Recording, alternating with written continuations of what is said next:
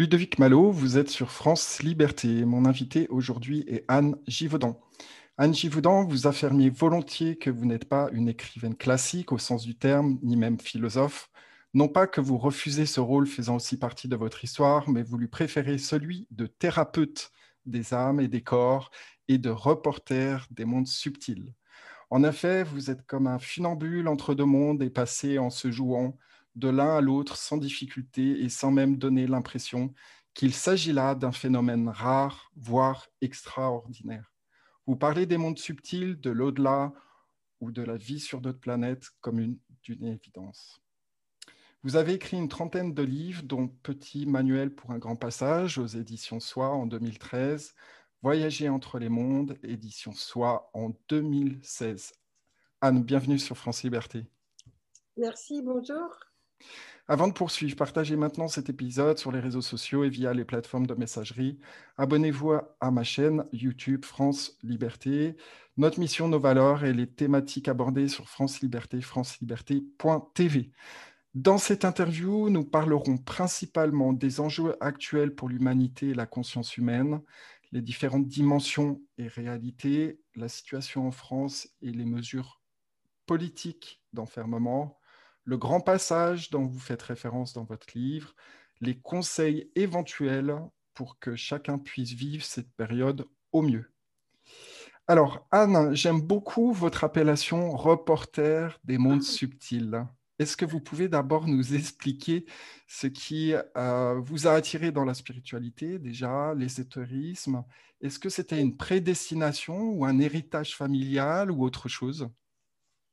Alors, c'était un peu, un peu tout ça parce que, bon, j'ai deux grands-mères. Il y en a une qui entendait des messages et l'autre grand-mère voyait des personnes qui étaient mortes ou qui allaient mourir et qui leur qui, parlaient, quoi. Donc, on pourrait dire que quand même, il y a quelque chose au niveau familial. Évidemment, je pense qu'on ne s'incarne pas dans une famille comme ça par hasard. C'est parce que, bon, ben, il y a des capacités, des atouts, de la génétique dont on a besoin. Et pour moi, bon, je pense qu'effectivement, ces deux, personnages, et ces personnes-là, enfin, ont effectivement contribué aussi à faciliter ce que je suis, euh, enfin, ou ce que j'ai pu faire. Alors maintenant, il y a autre chose aussi, c'est que quand j'étais étudiante, donc j'ai commencé les premières expériences de sortie hors du corps, euh, sans m'attendre vraiment à quoi que ce soit. Mais dans ma famille, il y avait quand même des personnes qui vivaient en Inde, qui étaient en poste disons, en Inde et qui s'intéressait à la spiritualité. Donc, euh, qui avait des notions déjà qui dépassaient, disons, le, système euh, catholique, disons, qu'on peut avoir en Europe ou en France, ou en, tout cas chez nous. Et bon, donc, on avait des portes ouvertes, et puis il y avait un côté littéraire, un côté scientifique. Euh, ce qui fait que tout ça, ça a contribué déjà à faire un espèce de mélange qui a sans doute fait que je me suis peut-être posé moins de questions ou que j'avais moins de blocage au niveau mental, parce que c'est surtout ça qui peut empêcher qu'on accède à quelque chose. Alors, il y a évidemment autre chose, quoi. C'est que quand euh, j'ai fait ces premières expériences, enfin cette première expérience d'abord, Expérience hors du corps ou euh, hors du corps, voilà. Vous pouvez juste préciser euh, à nos auditeurs euh, qu'est-ce qu'une expérience hors du corps? Ah, Une expérience hors du corps, c'est que tout d'un coup, je me suis sentie, je, disons que j'étais entre deux cours, j'étais étudiante à l'époque, entre deux cours. Alors c'est une histoire que je raconte souvent, c'est pour ça que je ne pensais pas la redire encore, mais j'étais entre deux cours et puis je me reposais simplement. Donc j'étais allongée simplement sur mon lit et tout d'un coup, je me suis retrouvée hors de mon corps physique. Ça a duré quelques secondes, je ne peux même pas évaluer le temps. Mais ça a suffi pour que moi, je puisse me dire, est-ce que c'est ça la mort? Et je suis revenue dans mon corps physique. Je n'avais aucune notion quand même de ce que c'était que la sortie hors du corps, le voyage astral, euh, toutes ces notions-là. Euh, j'étais étudiante en lettres, donc, euh, et puis j'avais très envie de faire langue aussi et d'être reporter. C'est pour ça que j'aime bien reporter de l'au-delà. Et ensuite, les expériences ont continué, c'est-à-dire que la deuxième fois, j'ai pu passer à travers l'armoire de ma chambre, à travers le plafond de la chambre. Et je me suis aperçue que en fait, la matière n'avait pas de résistance pour ce, deuxième corps que j'habitais. Mais ce qui m'a le plus marqué, c'est que je me suis dit, mais alors, euh, ça veut dire que euh, je, par exemple, je, je, pense, mais mon cerveau est dans mon corps physique. Je vois, mais mes yeux sont dans mon corps physique. J'entends, mes oreilles sont dans mon corps physique. Donc, qu'est-ce que ça veut dire? Et c'est là où je me suis rendu compte qu'en fait, j'avais. Euh, et, puis, et, puis, je voyais beaucoup mieux, j'entendais beaucoup mieux, euh, je pensais avec plus de clarté.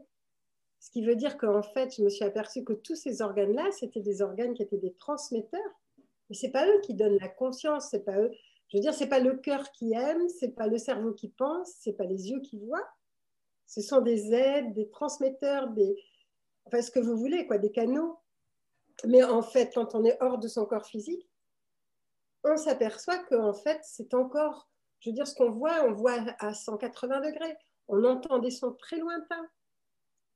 Donc, c'est fantastique, quoi. Je veux dire, et puis on a une liberté. Alors après, on parlera de l'histoire du temps, de l'espace, parce que ça, c'est encore d'autres dimensions qui, qui sont en train d'accéder à notre dimension actuelle.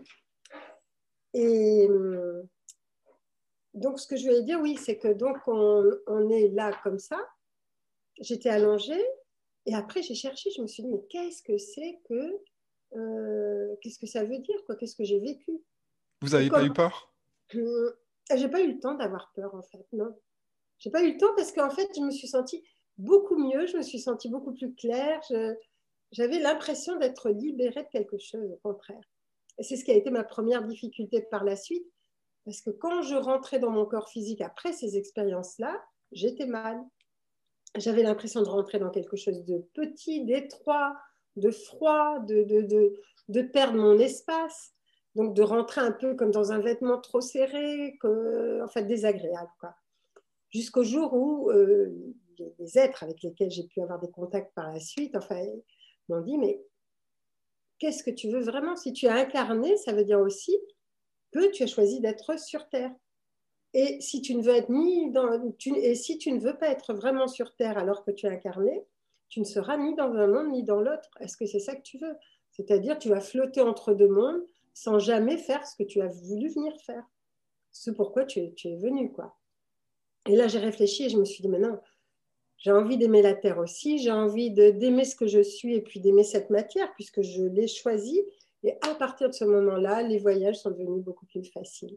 C'est-à-dire, je pouvais rentrer, sortir du corps, et je peux encore, avec beaucoup plus de facilité et sans, euh, sans cette, euh, cette espèce de nostalgie qui m'habitait pendant les premiers temps. Nostalgie, difficulté de rentrer dans le corps physique, pas envie, quoi, en fait. Et j'imaginais très bien que des personnes qui se droguent, par exemple, bon, bah, et pas forcément envie d'être là, euh, confronté à la terre, sur terre, enfin, ou des choses de ce type. Quoi. Donc ça, c'était les premières expériences. Mais il faut savoir que quand même, ça a duré pendant sept années. Parce qu'on croit comme ça que tout d'un coup, bon, bah, tout, tout va se libérer, mais ça a pris un certain temps parce que ça m'a permis de, de comprendre, enfin, ces années-là m'ont permis vraiment de décortiquer tout ce qui se passait, ce que je faisais, pourquoi je voyageais à la vitesse de la pensée, ou de la lumière Pourquoi est-ce que je me trouvais dans un lieu uniquement parce que j'y pensais? Qu'est-ce que je pouvais faire avec ça? Je me disais, mais qu'est-ce que je vais faire avec cette capacité-là? Et euh, je disais, ça a duré. Et heureusement que ça a duré ce temps-là parce que ça m'a permis de garder un équilibre entre ma vie physique et terrestre et les plans sur lesquels j'investiguais, enfin que je visitais. Et le, le guide qu'on a, euh, disons, celui qui nous a servi de guide, qui nous sert, qui nous sert toujours de guide en tout cas. Lors de, vos, lors de vos voyages euh, voilà, en de conscience modifiée? Voilà, lors de voyages hors du corps physique, il est arrivé qu'à un moment donné, on rencontre, je rencontre sur, sur un autre plan, c'est-à-dire, voilà, il faut que je revienne un, peu, un peu en arrière peut-être. C'est-à-dire qu'à un moment donné, je me suis aperçue que selon mes pensées, je changeais d'endroit. C'est-à-dire qu'au début, j'étais toujours près de la terre, près de. Je pouvais par exemple aller voir des amis, leur donner rendez-vous, dire je vais vous dire ce que vous êtes en train de faire à tel moment. Je... On a fait l'expérience aussi d'aller voir un film aux États-Unis avec le décalage horaire, c'était parfait. À l'époque, c'était Les Dents de la Mer. Et on pouvait raconter à deux, trois amis proches, parce qu'ailleurs, on n'en parlait pas, euh, ce qu'on avait vu dans le film. Et quand le film est arrivé en France, ben, ils ont pu constater que c'était la même chose. Quoi. Donc, c'était, c'était, voilà, on se, on se donnait des expériences Et moi, j'avais envie de me prouver que je ne rêvais pas. Je savais bien que c'était pas du tout un rêve parce que ça n'était pas flou, c'était bien plus intense que, que, même notre réalité physique. C'est-à-dire que tous les objets, tout, tout avait une vie particulière, vraiment avec beaucoup d'intensité. Il y avait de la lumière, il y avait de la vie. Même le moindre meuble avait de la vie. Et c'est là où je me suis rendu compte que la vie était partout. Qu'il n'y avait pas une seule euh, particule de, notre terre ou d'objet ou de, ce qu'on pense le plus immobile qui n'est pas habité par la vie. Et ça, ça a été euh, magnifique aussi comme découverte. Donc le fait déjà que, bon, bah, que mon corps physique, c'était quand même une enveloppe, mais que ce n'était pas lui qui gérait tout, qui pensait, qui aimait. Euh, le deuxième, la deuxième, bon, bah, c'est que la vie était partout. Et puis que, qu'est-ce qu'on peut dire aussi je, que, que, la mort, en fait, n'existait pas parce que à ce moment-là, au début, je me suis dit, est-ce que c'est ça la mort? Ensuite, je me suis dit, mais si c'est ça la mort, elle n'existe pas. Il n'y a pas de problème parce que je veux dire, je suis encore plus vivante que quand je suis dans mon corps physique. Donc en fait, ce que, ce que vous êtes en train de dire, Anne, finalement, c'est que le corps physique est euh, une sorte de limitation, euh, un outil de manifestation dans la matière, c'est ça? Alors, je ne dirais pas limitation, je l'ai vécu comme ça au début. Maintenant, je trouve que c'est un magnifique outil parce que sans lui, on ne peut pas expérimenter la matière. Par exemple, si je suis hors de mon corps physique, moi, la matière, je la, je la traverse. Je ne peux pas la tenir, je ne peux pas être confrontée à des personnes, je ne peux pas prendre quelqu'un dans mes bras, par exemple. Donc, c'est grâce au corps physique que ça, je peux le faire sur Terre. Donc, ça me donne d'autres expériences. Donc, je trouve que c'est quand même un cadeau, c'est vraiment un des plus beaux cadeaux. D'ailleurs, euh, dans un de mes livres, il y a une personne justement qui quitte son corps physique parce qu'on la suit euh, justement après sa mort. Et elle dit, mais je me rends compte maintenant que le corps physique, c'est le plus beau cadeau qu'on puisse euh, avoir sur Terre. Et c'est pour ça qu'il faut en prendre soin. Et, mais en même temps, ça enlève la peur de la mort. Ça enlève pas la peur de la souffrance qu'on peut avoir avant, ou des tortures, ou de tout ce que vous voulez. Mais ça rend serein par rapport à la mort, parce qu'on sait que il n'y a pas de différence. C'est ça qui est extraordinaire. Donc, c'est vraiment, euh, je dirais, un cadeau.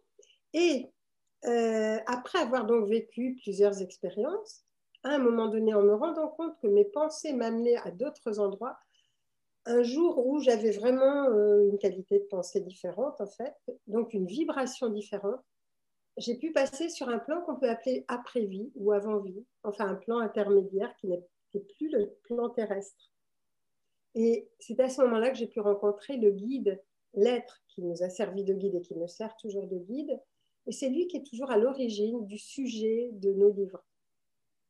À chaque fois qu'il y a un livre qui va être en cours ou un, sujet à explorer, c'est lui qui donne souvent le thème ou la rencontre ou qui propose.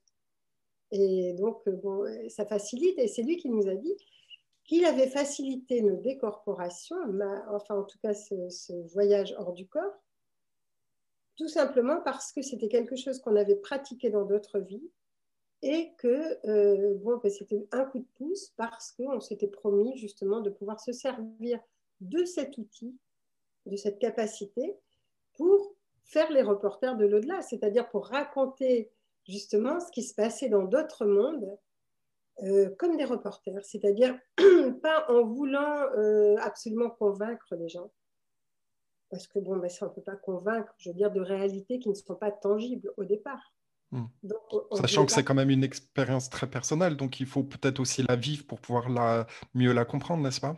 Mais oui, et, mais en fait, quand on a commencé, je veux dire, quand on a commencé à sortir le premier livre, on a eu la chance d'avoir deux journalistes connus comme Bouvard, Chancel, en France, qui à l'époque, donc tout de suite, ont été intéressés par ces livres-là.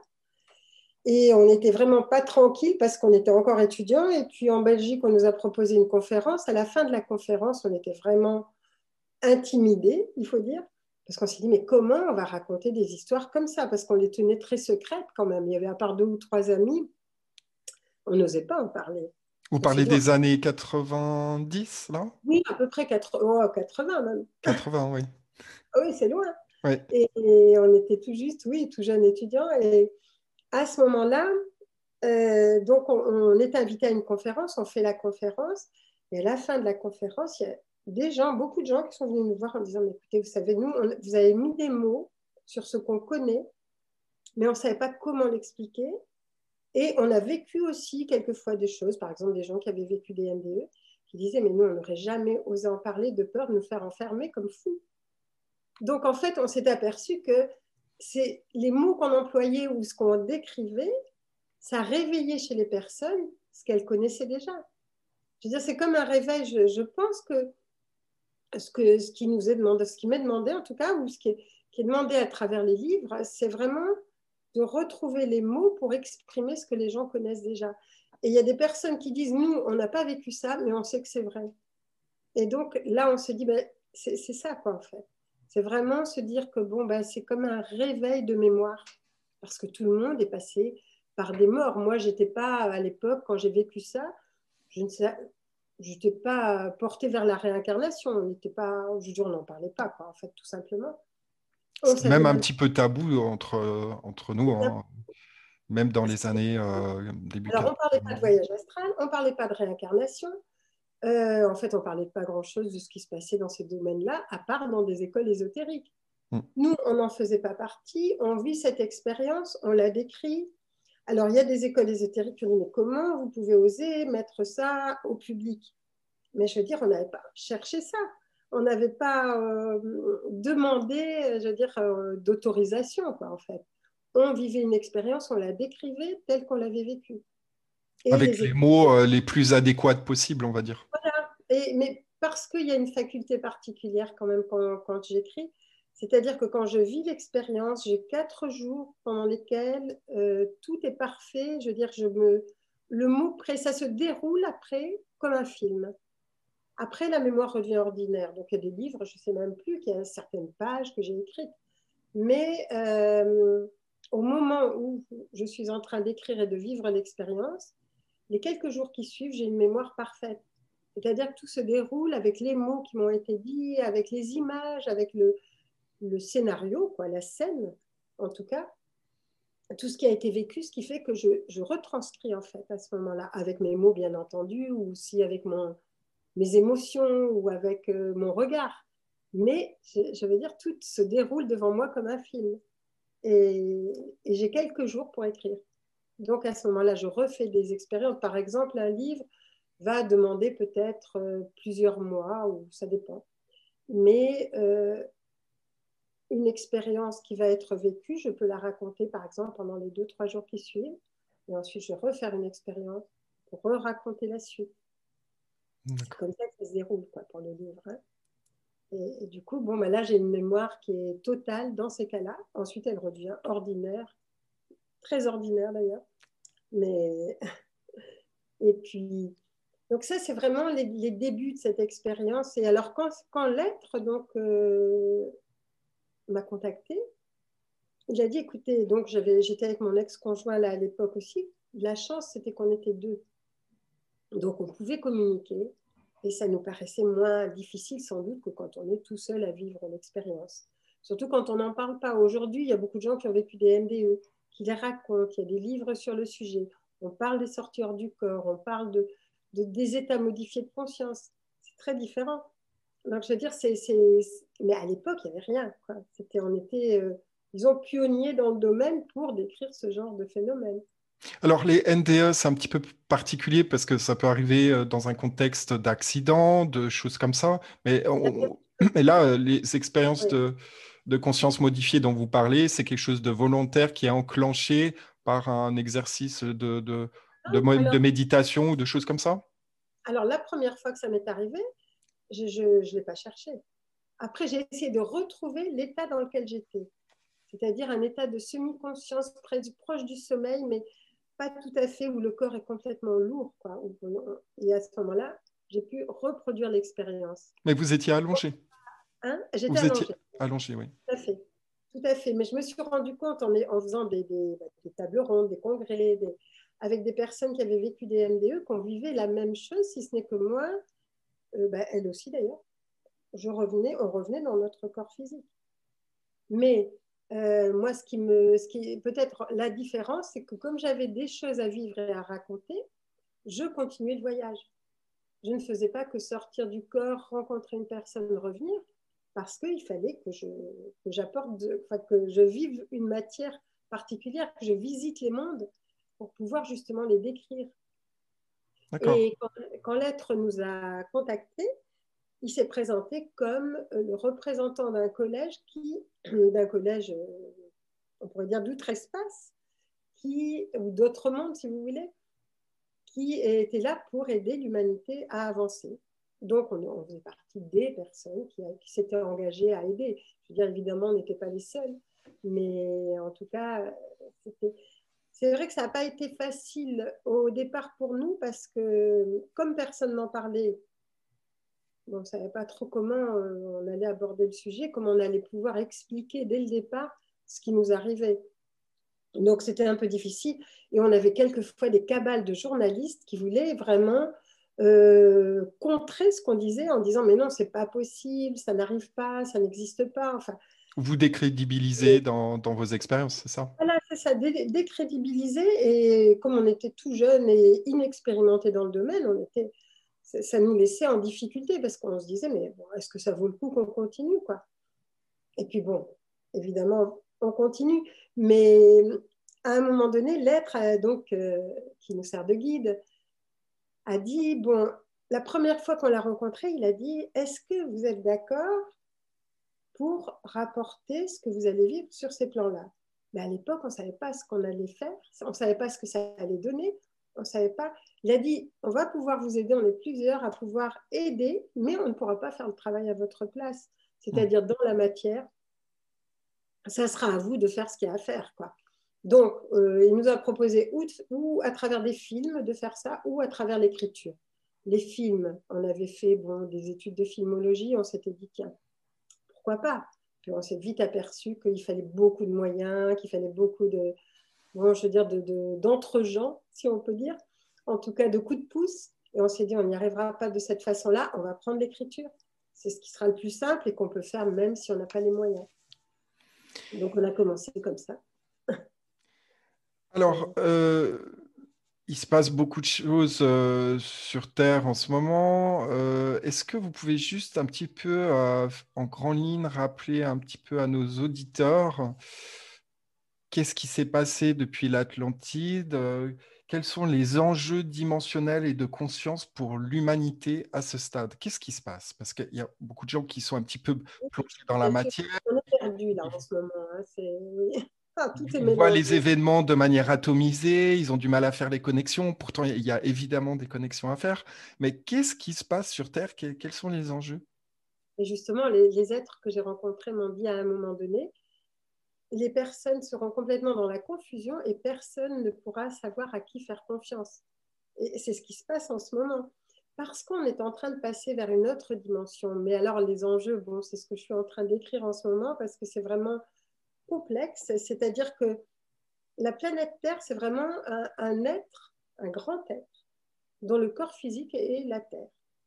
Donc, ce n'est pas juste, je veux dire, euh, une carcasse avec euh, de l'herbe dessus ou du désert. Hein. Et euh, cette entité-là a accepté de proposer son corps physique pour qu'il y ait des expérimentations, que, que, l'humanité qui vit dessus puisse avancer, expérimenter, faire ce qu'elle avait à faire. Alors, il y a eu évidemment la Lémurie, il y a eu l'Atlantide, donc de grandes civilisations ont eu lieu.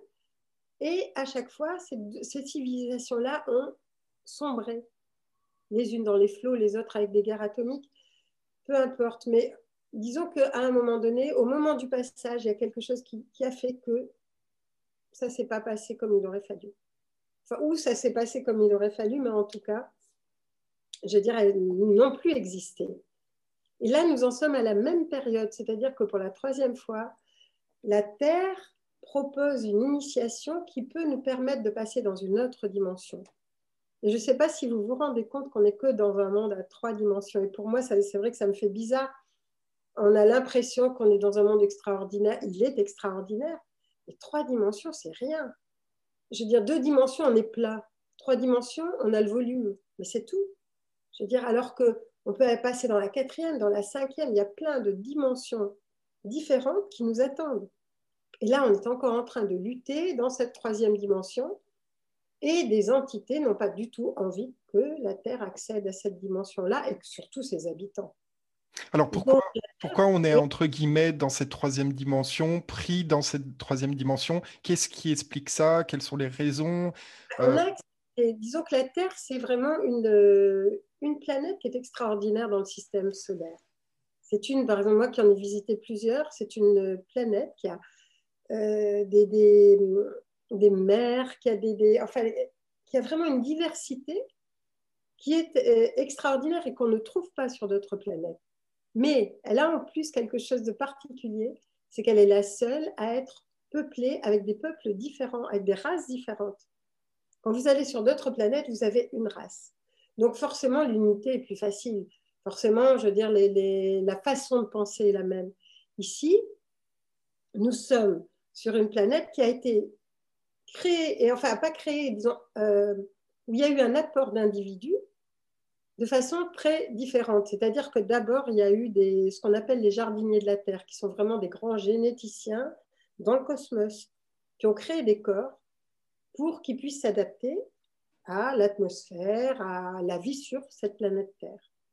Mais en même temps, il y a des êtres de l'espace qui, eux, ont euh, désertifié leur planète par une technologie trop forte, par un manque de, de cœur et une technologie beaucoup plus grande, ont fini par dessécher leur planète et par manquer des éléments essentiels pour eux. Donc, chercher une planète refuge, ils se sont dit, la Terre, ça sera pas mal. Ensuite, il y a eu d'autres êtres qui ont dit, ben non, on ne va pas laisser faire ça comme ça, on va aussi venir.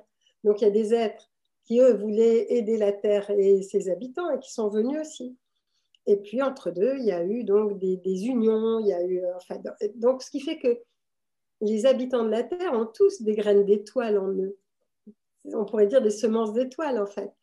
Ils ont tous quelque chose, et mais en même temps, comme ils sont issus de mélanges de races extraterrestres différentes, puisqu'il faut bien en parler, quoi, euh, à ce moment-là, ça donne des races très différentes, avec des façons de penser très différentes, avec des concepts, avec des capacités qui sont complètement différentes les unes des autres. Et le challenge de la planète, c'est d'arriver à faire l'unité dans la diversité. Et c'est vraiment quelque chose de très beau, je veux dire, qui, arrivera fatalement. Mais là, on, est à nouveau à un carrefour qui est très, très important. Est-ce qu'on va réussir à, faire, à passer ce pas?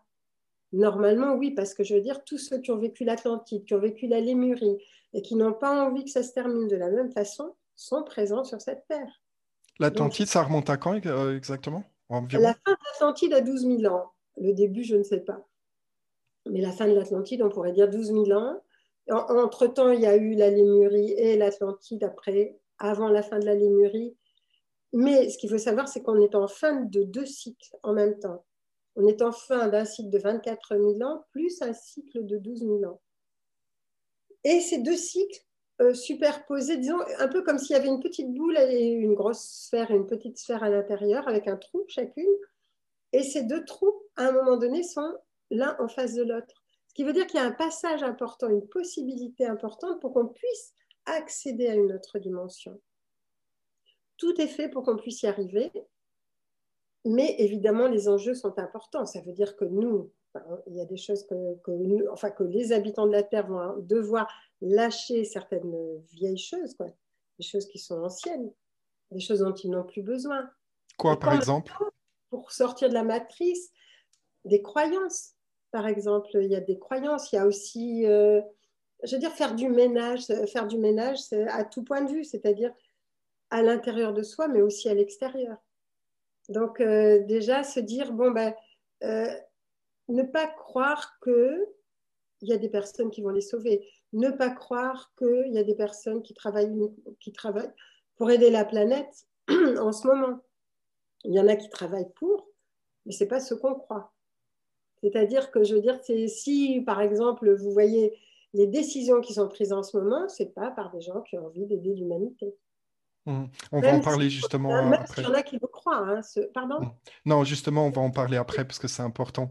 Mais euh, vous parlez euh, de dimensions, de d'autres dimensions, de la quatrième, la cinquième. Concrètement, qu'est-ce que ça peut apporter aux, personnes qui ne sont pas très euh, à l'aise avec ce type de sujet? Qu'est-ce ils vont, ils vont se poser la question, mais qu'est-ce que ça peut m'apporter? Quels sont les avantages? Qu'est-ce qui va se passer pour moi? Vous soyez dans un monde à deux dimensions qui est tout plat, euh, quand vous arrivez dans le monde à trois dimensions, il y a quand même le volume, ça vous apporte forcément une vision différente et en même temps une vie. Ça va changer complètement votre vie. Là, c'est pareil. Par exemple, on va passer de la enfin, on va traverser la quatrième pour passer à la cinquième. La cinquième dimension, je pourrais peut-être un peu la comparer à ce que je vis en voyage astral, c'est-à-dire que l'espace et le temps n'auront plus du tout la même, euh, la même existence. Par exemple, moi, quand je suis hors de mon corps physique, quand je suis dans cette cinquième dimension, ce que j'appellerais la cinquième dimension, mes pensées se concrétisent immédiatement. Et c'est là où il faut faire attention. C'est là, enfin, je, vais expliquer plus tard. Mais et puis, euh, en même temps, cette notion d'espace et de temps, c'est-à-dire que vous êtes complètement dans un temps qui n'est plus linéaire. Ici, on a euh, dans notre temps actuel, on a un passé, un présent, un futur, un peu comme ça, de façon linéaire. Là, c'est un temps circulaire. C'est-à-dire que vous pouvez, il n'y a pas de, quelque part, il n'y a pas de futur, il n'y a pas de passé. Vous êtes dans un présent. Et euh, vous pouvez modifier l'un et l'autre avec facilité. Je veux dire, c'est ce qui vous paraît être du passé ou quand vous modifiez votre présent, vous allez agir sur ce qui va se passer par la suite. Donc, c'est euh, un concept qui n'est pas facile à, comprendre, euh, le temps linéaire et circulaire, n'est-ce pas? C'est difficile, oui, c'est pour ça. Et moi, je ne suis pas scientifique, alors pour l'expliquer, c'est vrai que ce n'est pas évident. Mais par exemple, c'est-à-dire que il y a des personnes qui cherchent dans, leur vie passée à avoir une compréhension. Mais on est le résumé de toutes nos vies passées actuellement, de toutes les vies qui se sont passées. Donc elles sont en nous en même temps que notre présent. Donc c'est pour dire qu'en fait, à ce moment-là, quand on sera passé dans cette dimension-là, euh, le passé, le présent, le futur, je veux dire, on sera dans un présent. On sera dans le présent, dans l'instant présent, si vous voulez. Et là, on va acquérir à ce moment-là le sens de cette dimension. Par exemple, moi, si je veux, euh, lorsque je suis en, sortir du corps, je peux aller dans le passé de l'histoire de la Terre, si ça m'est demandé, pour visiter certaines situations ou regarder à travers un corps qui a vécu à l'époque, une personne qui a vécu à l'époque. Regarder comment elle a vécu, ce qui s'est passé, pourquoi. Mais je peux aussi me porter dans un futur qui est en probabilité pour voir ce qui pourrait ou quelles sont les différentes hypothèses qui pourraient euh, exister, les différentes possibilités. Quand vous faites une expérience euh, euh, dans le passé sur une période historique, est-ce que vous prenez le corps de la personne ou vous, ressentez le corps d'une personne en particulier ou vous voyez les personnages à cette époque-là? Alors, il y a deux possibilités. Par exemple, quand on a écrit deux mémoires d'Esséniens, c'était une de mes vies. Donc, à ce moment-là, je prenais possession du, personnage que j'avais, que j'étais à l'époque. Et dans ce cas-là, je ressentais toutes les émotions, toutes les, tout ce que cette femme avait vécu à l'époque, parce que c'était moi. Donc euh, là, là, bon, c'est différent. Par contre, si je vais dans une époque où moi je n'ai pas vécu, je vais me glisser, par exemple, dans un personnage et sentir ou voir ce que lui sent, voir, mais j'aurais pas les mêmes émotions, évidemment.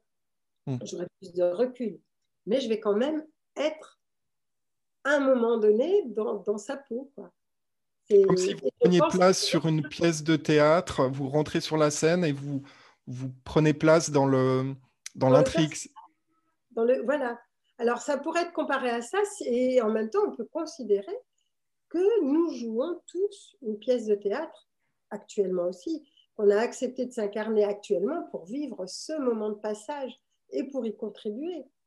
Donc ça, il ne faut pas l'oublier non plus. Il ne faut pas se dire, ah mais qu'est-ce que je fais à cette époque? Je veux dire, c'est vraiment une époque importante. Il y a beaucoup de personnes qui ont, qui ont d'entités qui ont voulu venir à cette époque et qui donc ont retardé leur incarnation pour venir maintenant. D'autres qui ont précipité leur incarnation pour venir maintenant. Ce qui veut dire que, je veux dire, c'est parce que l'époque est essentielle. Et c'est une époque aussi où on peut guérir toutes nos vieilles histoires de façon à pouvoir passer dans cette autre dimension. Parce que la cinquième dimension, ça veut, pas dire, ça veut dire aussi qu'il euh, y a une histoire d'espace. Donc, ça veut dire qu'on va pouvoir penser à un endroit y être immédiatement. C'est là où je peux me trouver, par exemple, sur d'autres planètes, être avec d'autres êtres et puis voir ce qui se passe. Est-ce que vous faites un lien avec la Merkaba ou euh, c'est une chose différente, la Merkaba Alors, je ne connais pas suffisamment, mais je pense qu'effectivement, ça doit pouvoir servir un peu comme un vaisseau, de, un véhicule, quoi, qui pourrait euh, nous permettre de nous transporter, certainement. Et ça permet donc aussi, cette cinquième dimension, d'avoir une notion d'espace complètement différente, de se trouver à l'endroit où on veut au moment où on y pense, où on le pense. Alors, juste une question un petit peu plus pratique. Oui. Euh, au niveau de la cinquième dimension, donc la cinquième dimension, c'est quoi? C'est une imbrication de la troisième sur un niveau vibratoire plus élevé? Qu'est-ce qui se passe exactement? Est-ce que déjà les personnes qui sont en cinquième dimension peuvent voir les personnes qui sont en trois ah ben, Les personnes qui sont en cinquième dimension voient ceux qui sont en trois. Ceux qui sont en trois ne voient pas ceux qui sont en cinq. voilà, c'est ça. Euh, dans le film La prophétie des Andes, je ne sais pas si vous l'avez vu, justement, on voit cette transition vibratoire. Ah oui, ben oui. Je, l'avais vu, effectivement, il faudrait que je le revoie. Mais... Donc ceux qui sont en 3D ne peuvent pas voir ceux qui sont en 5D, ceux qui sont en 5D peuvent voir ceux qui sont en 3D. Donc ça consiste à, un travail vibratoire. Qu'est-ce qui, est, aussi sur la quatrième dimension, il y en a qui disent que c'est un petit peu le, bas astral. Qu'est-ce que c'est que la quatrième dimension? Ah ben non, pas du tout. Quelqu'un a dit que c'était le bas astral? Alors, je, euh, enfin le bas astral c'est encore autre chose. C'est, autre chose. Ah, d'accord, ok. On en parlera après si vous voulez, mais c'est pas mm. ça. C'est autre chose, d'accord. La quatrième dimension, alors, je vais prendre le corps humain, vous avez des centres énergétiques. Donc là, on vibre au niveau de la troisième dimension, c'est-à-dire au niveau de nos émotions, du troisième chakra, du troisième plexus, si vous voulez. Plexus solaire. Ensuite, on est obligé de traverser le quatrième, qui est le chakra du cœur. Donc, c'est-à-dire, c'est le chakra de l'amour, c'est le seul, c'est le grand alchimiste c'est celui qu'on est obligé de traverser pour passer à la cinquième dimension. Cinquième dimension, c'est la création, mais la création avec un mental supérieur, donc à un haut niveau. Et euh, la, création des pensées, par exemple, c'est là où nos pensées se concrétisent. Et la quatrième, c'est vraiment, on pourrait dire, euh, comme un athanor. C'est-à-dire, c'est à l'intérieur. Si on ne passe pas par la quatrième dimension, on ne peut pas accéder à la cinquième. Et cette quatrième, c'est comme sur une croix c'est le, point central, c'est le cœur qui va permettre de dissoudre tout ce qui, euh, enfin, tous les malentendus qu'on a laissés, tous les, liens nocifs qu'on garde encore. Et c'est là qu'on a du travail à faire. On ne peut pas passer dans la cinquième dimension si on ne sait pas gérer ses pensées. Et pour l'instant, dans la troisième dimension, ce sont les pensées et le mental qui nous gèrent. Donc, dans la cinquième dimension, il faut vraiment qu'on soit capable de gérer nos pensées. Pour ça, il faut qu'on ait aussi pris l'habitude de euh, gérer nos émotions. Ce n'est pas de les contraindre, mais de les comprendre, de les libérer, en tout cas de les laisser partir et de pouvoir, euh, moi je dirais, faire un énorme travail par rapport au pardon, mais au-delà du pardon. Parce que dans le pardon, il y a encore un jugement, mais c'est vraiment faire quelque chose qui nous libère, libère l'autre aussi, et qu'on vraiment passe en revue toutes les personnes et tout, tout ce qui se passe, enfin, euh, toutes les personnes avec qui on a encore des contentieux. Il faut vraiment se libérer de tout ça, faire du ménage en fait. Arrêter de croire euh, que nous ne sommes pas éternels, arrêter d'avoir peur de la mort, arrêter de... Enfin, il y, y, a beaucoup de travail encore à faire pour accéder à cette cinquième dimension. Pour ça, il faut arriver à faire une confiance totale à notre âme, pas à nos émotions, mais à notre âme. Et pour ce faire, il faut aussi passer par l'alchimiste qui est le cœur. Le cœur, c'est vraiment le grand alchimiste, c'est celui qui va tout dissoudre, qui va transformer en or le plomb qui est encore à l'intérieur de nous. Donc c'est vraiment ça la quatrième dimension pour moi. Et c'est pour ça qu'on en parle peu, parce que c'est juste une traversée. Mais sans cette traversée, il n'y a pas de cinquième dimension. Donc la, quatrième dimension est un peu une antichambre vers ce travail de purification pour pouvoir maîtriser les, les, atouts et les capacités de la cinquième, c'est ça? Pouvoir rentrer dans cette cinquième. Vous imaginez, par exemple, on est dans la cinquième dimension. Euh, on peut immédiatement, vous pensez à quelque chose, admettons, vous avez peur, vous êtes assis, euh, je ne sais pas, sur une terrasse ou n'importe, et euh, parce qu'il y a aussi quand même des, des endroits là-bas. Et vous allez tout d'un coup penser euh, qu'il y a des soldats qui vous attaquent. Vous allez créer ces soldats qui vous attaquent. Et à ce moment-là, ça va, vous allez créer des mondes de cacophonie qui vont finir par vous rendre, remettre dans la troisième dimension, parce que ça sera invivable. C'est difficile peut-être à comprendre, mais c'est vraiment, euh, comment dire, ce sont des mondes de création. La cinquième? Des mondes de création. Mais même maintenant, sur Terre, on s'en aperçoit. On, peut, par nos pensées, changer les choses quand même, modifier. Donc, là, dans cette cinquième dimension, c'est presque immédiat. Si on n'est pas capable de gérer ses pensées et d'avoir une capacité pour émettre des pensées de, beauté, d'amour, de ce qu'on veut, mais je veux dire d'un haut niveau vibratoire, bah, à ce moment-là, on va retomber dans une espèce de cacophonie qui va faire qu'on va regagner un monde à, nouveau à trois dimensions. Je ne sais pas si c'est clair.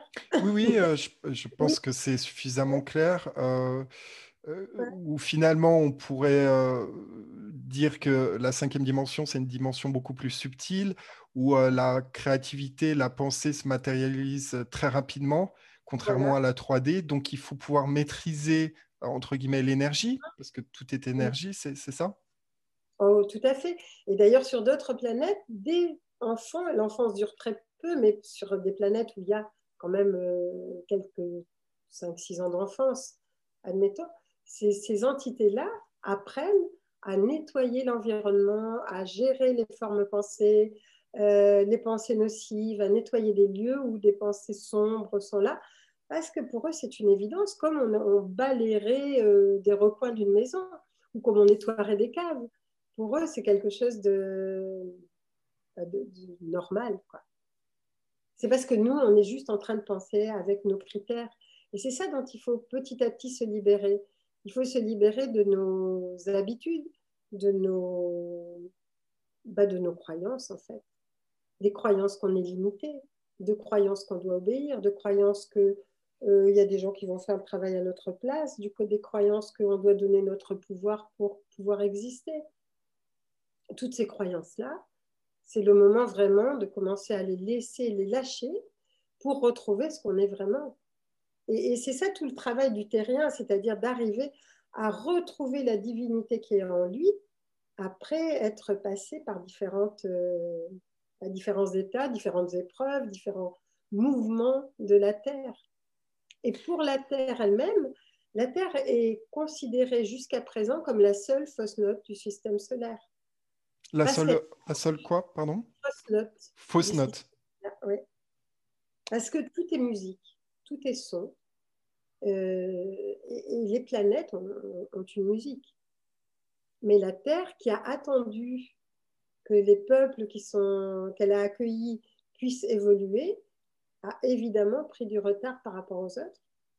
Et elle est très attendue par les autres planètes du système solaire pour enfin reprendre sa place. Donc elle est encore considérée comme une fausse note du système solaire, mais c'est évident qu'elle va n'attendra pas cette fois-ci. C'est-à-dire, elle continuera pas, elle, elle évoluera de toute façon. Alors, vous parlez d'une, transition de la troisième à la cinquième. Déjà, est-ce que c'est accessible à tout le monde? Ou est-ce qu'il y a certaines personnes qui n'y arriveront pas? Si oui, pourquoi? Alors, il y a des personnes qui, de toute façon, sont, je veux ont pas forcément, n'évoluent pas forcément au même rythme. Et si elles ont besoin d'attendre encore, de rester dans ce monde à trois dimensions, c'est certain que même si la Terre évolue, il y aura une planète satellite qui va leur permettre de continuer dans la troisième dimension, dans une troisième dimension, continuer les expériences qu'elles ont à faire et qu'elles ont à comprendre. Donc, ce n'est pas dramatique. Maintenant, c'est vrai qu'on aimerait, quand on a des gens qu'on aime, qu'on aimerait qu'ils passent en même temps que nous, qu'ils continuent avec nous, qu'on puisse les retrouver. Mais bon, il n'y a pas de raison. Euh, donc, effectivement, il y a des personnes qui vont. Euh, bah, qui, n'iront pas dans cette quatrième ou cinquième dimension, surtout, parce que euh, pour elles, ça ne veut rien dire. Parce qu'elles n'ont pas, pas envie, parce que ça ne fait pas partie de leurs critères, parce que bah, parce qu'elles n'ont pas, elles pas envie d'évoluer dans ce sens. Donc, elles ont besoin de plus de temps. Donc, ça aussi. Donc, euh, il n'y aura pas de risque, quoi, mais en même temps, euh, il y aura quand même la possibilité pour elle de rester dans cette dimension-là. Et toutes les autres planètes avec lesquelles j'ai un contact sont des planètes qui sont déjà à bien d'autres niveaux. Donc au-dessus de la cinquième, euh, dans des dimensions encore plus élevées, c'est ça? Mais oui. Oui, oui. Donc, euh, et d'ailleurs, quand euh, on envoie avec nos, nos, instruments de la troisième dimension, quand on envoie des sondes, enfin en tout cas celles qui sont admises pour le grand public, pour aller regarder telle ou telle planète, on dit il n'y a pas de vie sur ces planètes-là. Évidemment, il n'y a pas de vie. C'est comme si nous, on nous demandait de regarder par exemple un fantôme.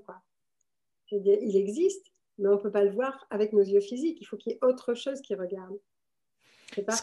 Ce qui, bloque euh, l'humanité aujourd'hui, c'est, euh, donc on l'a bien compris, euh, c'est un spectre de, de, sens, nos cinq sens qui sont très limités par rapport à notre potentiel. Mais qu'est-ce qui bloque ça? C'est notre ADN Qu'est-ce que vous, qu'est-ce que vous, comment vous en est-ce que c'est une fréquence aussi vibratoire liée à la planète? Est-ce qu'il quels sont les éléments qui, qui rentrent en ligne de compte? Rien ne pourrait nous bloquer. On pourrait complètement se débloquer tout ça. Il y a la peur qui fait que on est complètement, euh, je veux dire, la peur fait baisser l'état vibratoire. De la même façon qu'elle affaiblit notre immunité, elle baisse notre état vibratoire. Et c'est là-dessus que joue, sur la culpabilité et la peur, que jouent les êtres qui, eux, ont envie de garder la planète sous, leur coupe. Alors, ce que je disais tout à l'heure, c'est qu'il y a des êtres qui ont fait exploser leur planète ou qui ont désertifié leur planète. Qui, à un moment donné, ont eu envie de conquérir d'autres planètes comme nous, les terres, comme les terriens ont conquis d'autres terres. C'est la même chose. Hein, il ne faut pas croire que parce qu'on a une technologie avancée, on a forcément une spiritualité qui va avec. Donc, euh, nous, pour euh, euh, des indigènes, on devait avoir une spiritualité certainement, non, une technologie avancée, mais spirituellement, on n'était pas mieux qu'eux. Donc, je veux dire, c'est le même principe.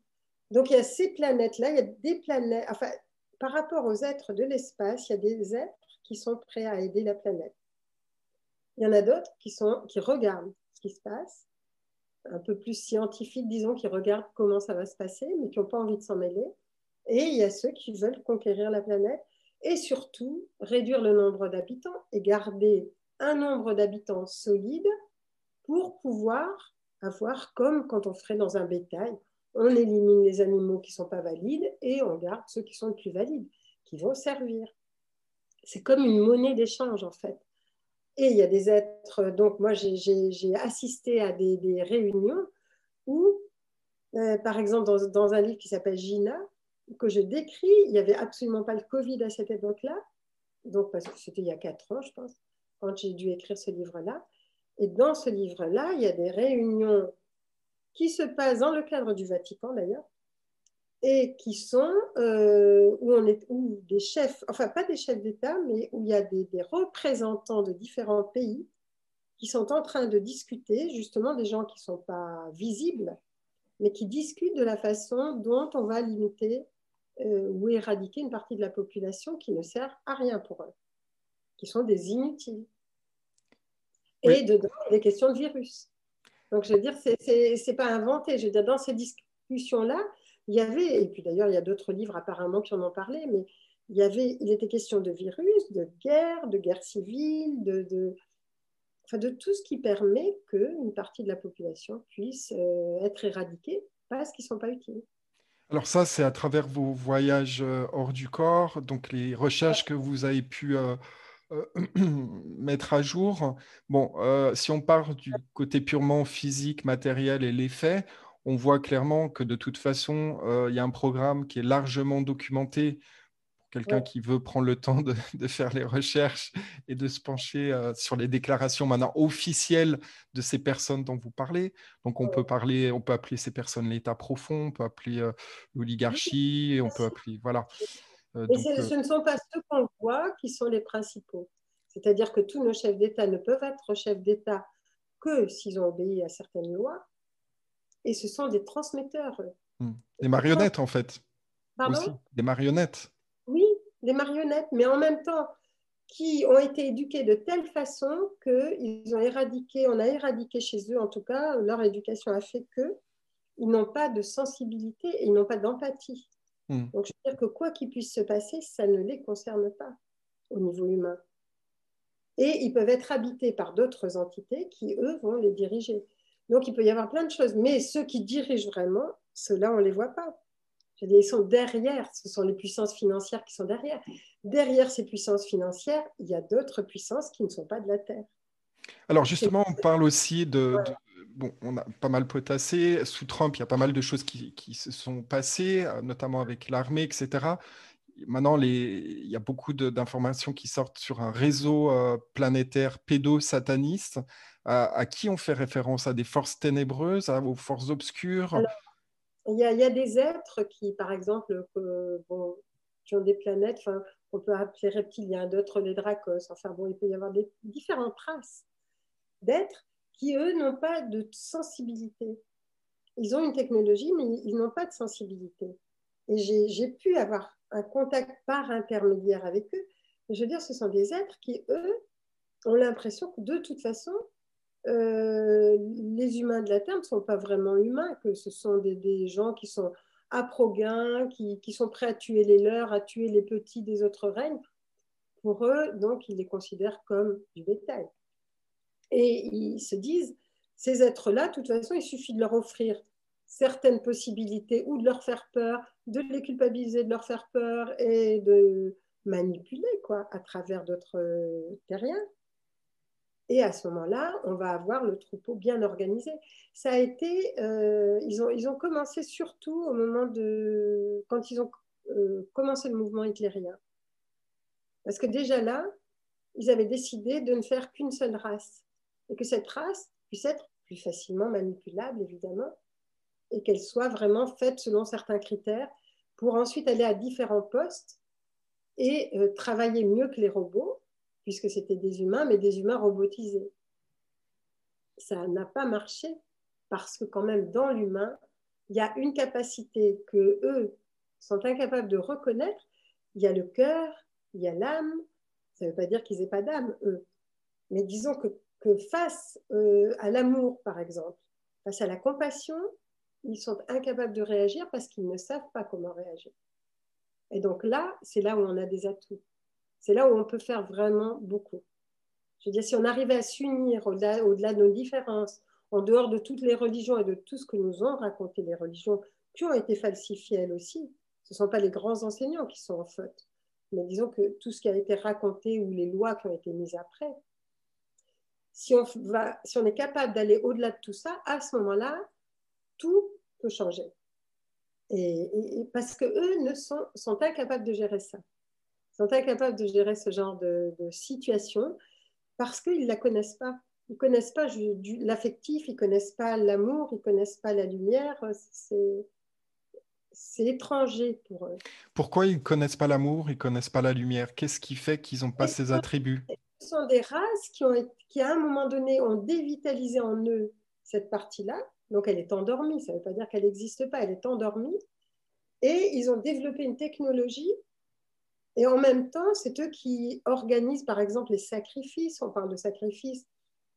Ils savent qu'avec euh, les sacrifices, le sang, ils vont pouvoir nourrir des entités. Là, on peut appeler du bas astral, qui vont leur servir, qui vont les aider et qui vont les servir. Mais pour ça, il faut qu'il y ait du sang, pour ça, il faut qu'il y ait de la souffrance, pour ça, il faut qu'il y ait des guerres, ou des tortures, ou des enfants maltraités. Parce qu'effectivement, le sang des enfants est plus pur que le sang des adultes. Donc en fait, ils utilisent des, euh, à travers euh, des rituels euh, sataniques, ils ont accès à un certain nombre de pouvoirs qui leur permet justement de maintenir leur, leur, leur manipulation et euh, ça maintient des entités qui elles font une espèce de matrice autour de la Terre et qui vont euh, des entités qui vont euh, s'attacher à des humains par exemple et qui vont nourrir la peur nourrir le désespoir nourrir enfin toutes ces choses là quoi. Donc, il y a, vous voyez clairement une emprise vibratoire d'entités supérieures qui sont dématérialisées, qui influencent ces au niveau physique aussi, c'est ces personnes euh, sans amour, sans peur, et qui euh, leur permet d'alimenter en fait une sorte enfin, je veux dire, ils ont montré, ils ont eu quand même, ils sont allés sur Terre. Je veux dire, il y a, il y a dans les couloirs, les sous-sols, il y a aussi des entités extraterrestres qui continuent à travailler, qui ont eu l'autorisation de travailler contre des technologies. Donc, euh, ça, c'est quand même, ça commence, je pense, à être connu. Donc, ces êtres-là, en, disons, en contrepartie, ont appris comment se servir du sang, comment pouvoir euh, euh, se régénérer. Et ce qui fait que certains, euh, êtres qui sont au-delà des gouvernements, ou même au gouvernement, pensent qu'ils vont acquérir l'éternité de cette façon-là. C'est plus tellement le pouvoir qu'ils cherchent, ils l'ont, mais ils cherchent l'éternité. Et ça, ils pensent qu'ils vont l'avoir de cette façon-là et qu'on va pouvoir les emmener à conquérir d'autres planètes pendant que ces êtres-là, euh, euh, reptiliens ou autres, vont, parce qu'il y a beaucoup de races, vont pouvoir se servir du cheptel sur la Terre et de la Terre et de la planète Terre. Et je veux dire, c'est en fait très... Pour moi, ça n'arrivera pas. Je veux dire, c'est... Mais c'est vrai que les enjeux qu'il y a sur Terre, ce sont des enjeux qu'il y a aussi dans d'autres mondes. Ce qui se passe dans d'autres mondes, c'est-à-dire cette espèce de combat entre euh, différentes forces, celles qui veulent aider la planète, celles qui, voudraient posséder la planète, ça se retrouve sur Terre, parce qu'ils ont leur transmetteur. de cette façon-là. Mais on, pourrait, ce, ce, ne sont que des ballons de baudruche. Je veux dire, c'est parce qu'on leur donne du pouvoir. Nous, en tant que, je veux dire, euh, consommateurs, en tant que, être, je veux dire, divin, on est très capable de ne plus leur donner de pouvoir. Et si on ne leur donne plus de pouvoir, ce sont des ballons de baudruche qui explosent. Alors c'est justement euh, ce, pouvoir, c'est un pouvoir qui est, qui, euh, qui est donné euh, aux autorités et aux individus qui, donc maîtrisent le, le show du Covid-19, par exemple. Donc c'est à travers la peur, en maintenant un discours hypnotique. La peur, la culpabilité, cette espèce d'hypnose qu'on crée partout, cet enfermement, parce que si on sépare tout le monde, évidemment, on nous donne la sensation qu'on n'a plus d'humanité, enfin on nous enlève notre humanité et on nous donne la sensation que on n'a plus qu'un corps physique et que si ce corps physique meurt, c'est fichu. Et je me dis que c'est vraiment important maintenant que les gens réalisent qu'on est éternel, qu'on n'a pas qu'un corps physique. Et que quoi qu'il arrive, ce corps physique risque de mourir, mais qu'il meurt du Covid ou qu'il meurt d'autre chose, ça va pas changer grand-chose, en fait. Donc, pourquoi avoir peur de ces personnes qui sont en train de nous menacer avec des virus qui ne sont pas des virus, qui sont des technologies avancées euh, enfin des vaccins, pardon, qui, sont des technologies avancées, et nous menacer avec des virus qui, je dirais, sont des pseudo-virus dans la mesure où ils existent effectivement, mais où ils ne sont pas plus dangereux qu'autre chose pour l'instant en tout cas. Alors ils se répandent un peu partout, ce qui peut-être d'habitude n'a pas lieu, et qui donne l'impression, enfin qui donne la sensation d'effrayer. Et en même temps, ça veut dire que, euh, je veux dire, l'ombre étant toujours au service de la lumière, ça veut dire que la source, enfin, ou on l'appelle comme on veut, le divin, ce que vous voulez, a laissé, laisse ces choses-là se faire, parce que ça peut nous servir de tremplin. C'est ça aussi. C'est qu'est-ce qu'on fait maintenant? Je veux dire, on a toujours, je suis sûre qu'une bonne partie d'entre nous, on avait envie de changer les choses. On avait envie que la Terre soit différente. On n'avait plus envie de l'esclavage. On n'avait plus envie de, de, bah, de, tout ce qui se passe. En fait, on avait envie que ça change. Et tout d'un coup, on nous donne la possibilité que ça change puisque ça touche le monde entier. Donc, il y a quelque chose de fabuleux en même temps dedans. Même si à la fois ça peut être difficile, comme toute initiation, en même temps, c'est très initiatique. Donc, c'est une sorte de réveil, par exemple, pour les Français, pour, euh, pour, pour leur dire attention, il y a quelque chose qui se passe, euh, il y a un enjeu. Oui, moi, je suis en, bon, on est en contact avec plusieurs pays parce qu'on a fait des cours dans plusieurs pays. Et c'est vrai que chacun se dit, bon, ben, il y a un enjeu qui est important. En même temps, c'est un tremplin parce qu'on est tous en train de se demander comment on va être solidaire, comment on va pouvoir prendre du temps. On est obligé de prendre du temps, on va prendre du temps pour soi, on va regarder à l'intérieur de nous. On n'avait pas le temps parce que la civilisation était faite pour que justement l'humain n'ait pas le temps de penser. Alors que là, il nous donne l'opportunité de penser En fait, on est en train de nous offrir ce qu'on n'arrivait pas à avoir avant. À travers l'enfermement, par exemple? Bah, On était des esclaves de toute façon, des esclaves du travail, des esclaves de la performance, des esclaves de, de, tout.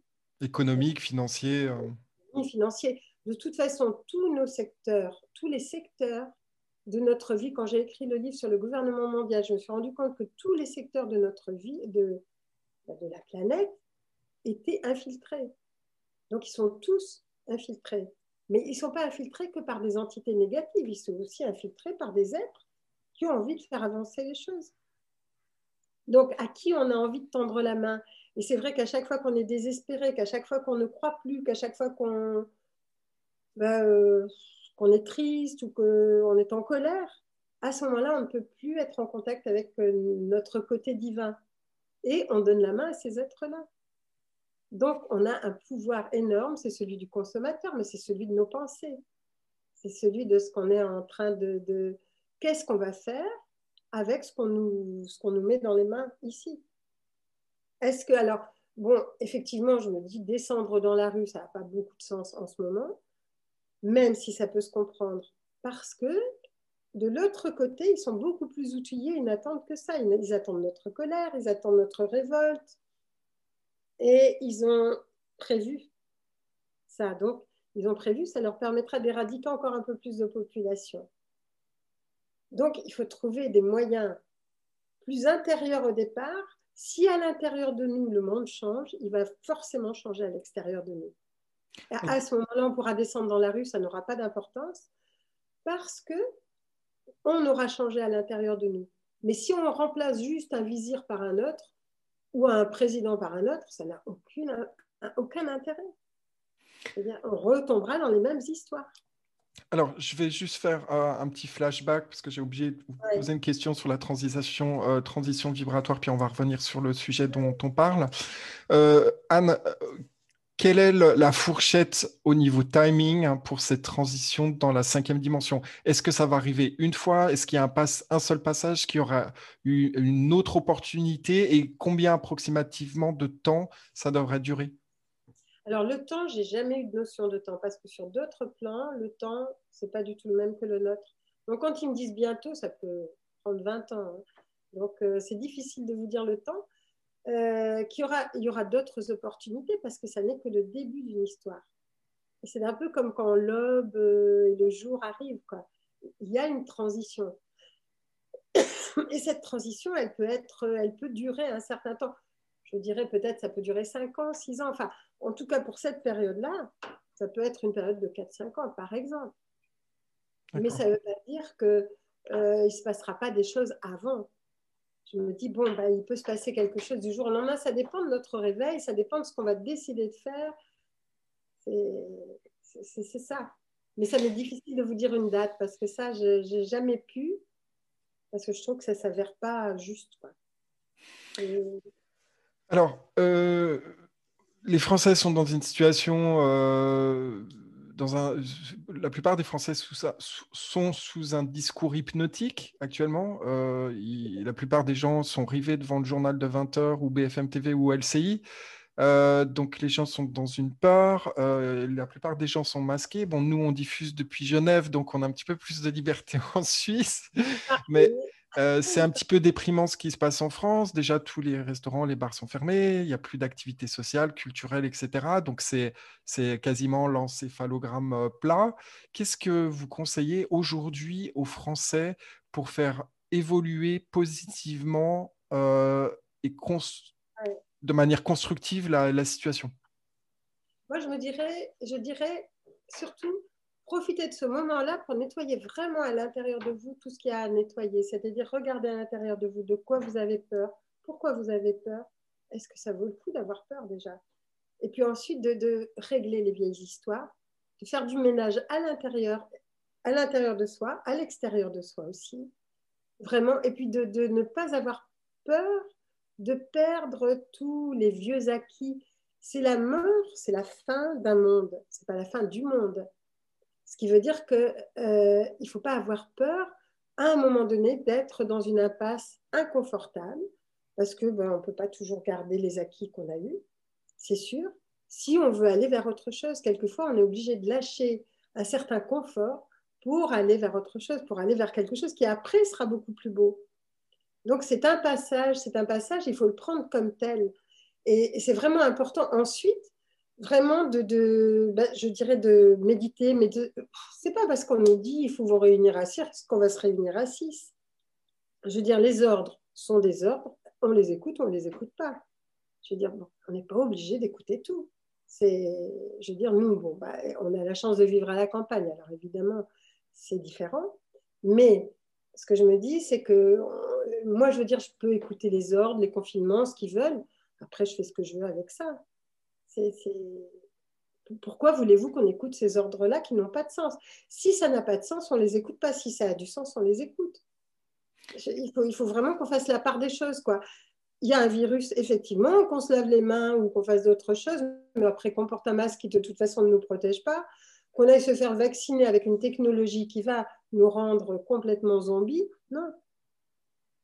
Quel que soit ce qu'on va nous proposer, quel que soit ce qu'on va vouloir nous interdire. Vous pensez bien que si, par exemple, on nous dit, bah, si vous ne vous faites pas vacciner, vous ne prendrez pas l'avion. Mais si on est des centaines ou des milliers à ne pas prendre l'avion, pensez bien qu'ils ne vont pas tenir le coup.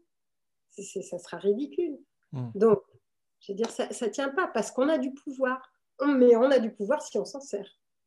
Donc, je me dis, il faut vraiment se servir de notre pouvoir. Mais il faut d'abord faire du ménage intérieurement ou en même temps, en tout cas. Parce que si on est juste en colère et si on veut juste contrer ce qui se passe, ça ne suffira pas. Ça ne changera pas le monde. Et le monde est toujours à l'image de ce qu'on est à l'intérieur de nous. Donc, on est dans le chaos parce qu'à l'intérieur de nous, c'est le chaos. Alors concrètement, pour les gens qui sont en colère ou qui ont peur, qu'est-ce que vous leur conseillez de faire comme euh, exercice tout simple pour se libérer de, de, ça? Comme exercice tout simple, je ne vais pas leur dire de faire un voyage astral, c'est sûr, mais, vraiment qu'ils aient confiance en leur âme, qu'ils se disent qu'ils sont arrivés ici, sur cette terre, à ce moment-là, et qu'ils se sont incarnés. Et c'est vrai que avec mes expériences, je sais que l'incarnation ne peut pas être du hasard. C'est vraiment une incarnation volontaire. Donc, s'ils se sont incarnés à cette période, c'est parce qu'ils ont leur rôle à jouer, même si c'est un tout petit rôle, on s'en fiche. N'importe quel rôle est important, c'est l'histoire du colibri ou de ce que vous voulez. C'est important. Donc, qu'ils jouent leur rôle au mieux, qu'ils jouent euh, ce qu'ils ont à jouer, qu'ils jouent leur partition, qu'ils jouent le, petit morceau du triangle dans l'orchestre, enfin peu importe. Ils ne sont pas obligés de prendre de grandes bouchées, ils peuvent prendre des tout petits morceaux. Et à ce moment-là, il va se passer quelque chose de beau parce que euh, il ne faut pas, je veux dire, la peur, la peur. Comment est-ce qu'on peut éradiquer la peur? On peut pas. On peut accepter d'avoir peur et se dire, non, je vais au-delà. C'est pas, c'est pas se dire non, j'ai pas peur parce qu'on va pas se raconter d'histoire. On peut avoir peur, accepter d'avoir peur et puis se dire, mais est-ce que moi je ne suis qu'un corps physique? Non, je suis une âme qui est dans un corps physique et qui fait une expérience. Si on touche à mon corps physique, on verra bien, mais tant pis. Mais je vais tout faire pour qu'on n'y touche pas de toute façon. Et puis se regrouper. Ce qui est important aussi, c'est de se mettre en réseau, de se regrouper, de trouver des gens avec qui on peut parler, de trouver des, personnes avec qui on peut être. Je veux dire, euh, ça c'est précieux en ce moment. Alors, euh, on arrive à la fin de cet entretien. J'ai juste une dernière question à vous poser. Euh, pour les gens qui seraient tentés de se faire vacciner, qu'est-ce qui, qu'est-ce qui les attend? Pour ceux qui se font un petit peu les autruches ou qui n'ont pas... Alors, euh, s'ils veulent se faire vacciner, ben, alors déjà, s'ils ont eu un vaccin contre la grippe, vont être beaucoup plus fragiles. Ensuite, si, alors, si ce sont des habitués des vaccinations, Ensuite, ça va faire baisser leur immunité, mais pas seulement ça. Le vaccin, ce qui m'a été montré, c'est que ce n'était pas un vaccin, c'est une technologie. Et cette technologie va faire en sorte que petit à petit, les différents plans de l'être vont être séparés. C'est-à-dire que ces personnes-là, au bout d'un certain temps, peut-être pas tout de suite, vont être comme des, des robots humains, c'est-à-dire qu'elles vont avoir des capacités intellectuelles, euh, elles feront tout ce qu'il leur est demandé de faire sans problème mais elles n'auront pas la capacité de connecter avec leur âme, c'est-à-dire qu'elles n'auront pas la capacité de se poser des questions, elles n'auront pas la capacité de faire des choix. Elles obéiront à des injonctions, elles seront physiquement peut-être en forme, elles seront, bon, ceux qui seront éliminés, de toute façon, seront éliminés avant. Donc, ils seront éliminés par ce vaccin aussi, c'est pareil. Hein. Mais ceux qui vont résister, ceux qui vont être bien et résistants, ils seront coupés de leurs différents corps subtils. Ce qui veut dire qu'ils ne seront que, dans leur corps physique. Ils seront juste là pour obéir, pour faire ce qu'il y a à faire, pour bien le faire et pour avoir les récompenses qui vont avec. Ça s'arrêtera là. Donc, est-ce que c'est ce monde-là qu'on veut?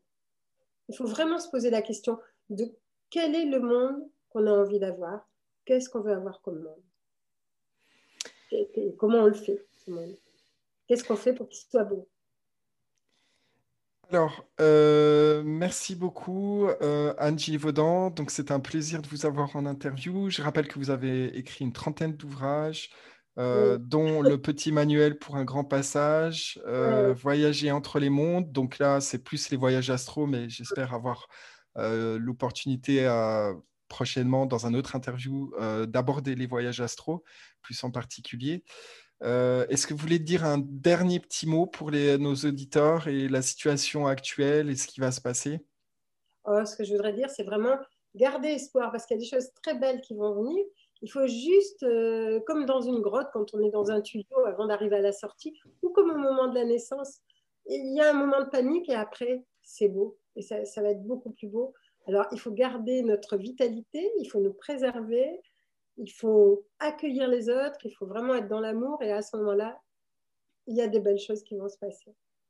Merci beaucoup Anne Givaudan. Partagez cette euh, interview maintenant sur les réseaux sociaux et via les plateformes de messagerie. Abonnez-vous à la chaîne YouTube de France Liberté. Notre mission, nos valeurs et les thématiques abordées sur franceliberté.tv. Merci beaucoup. Merci.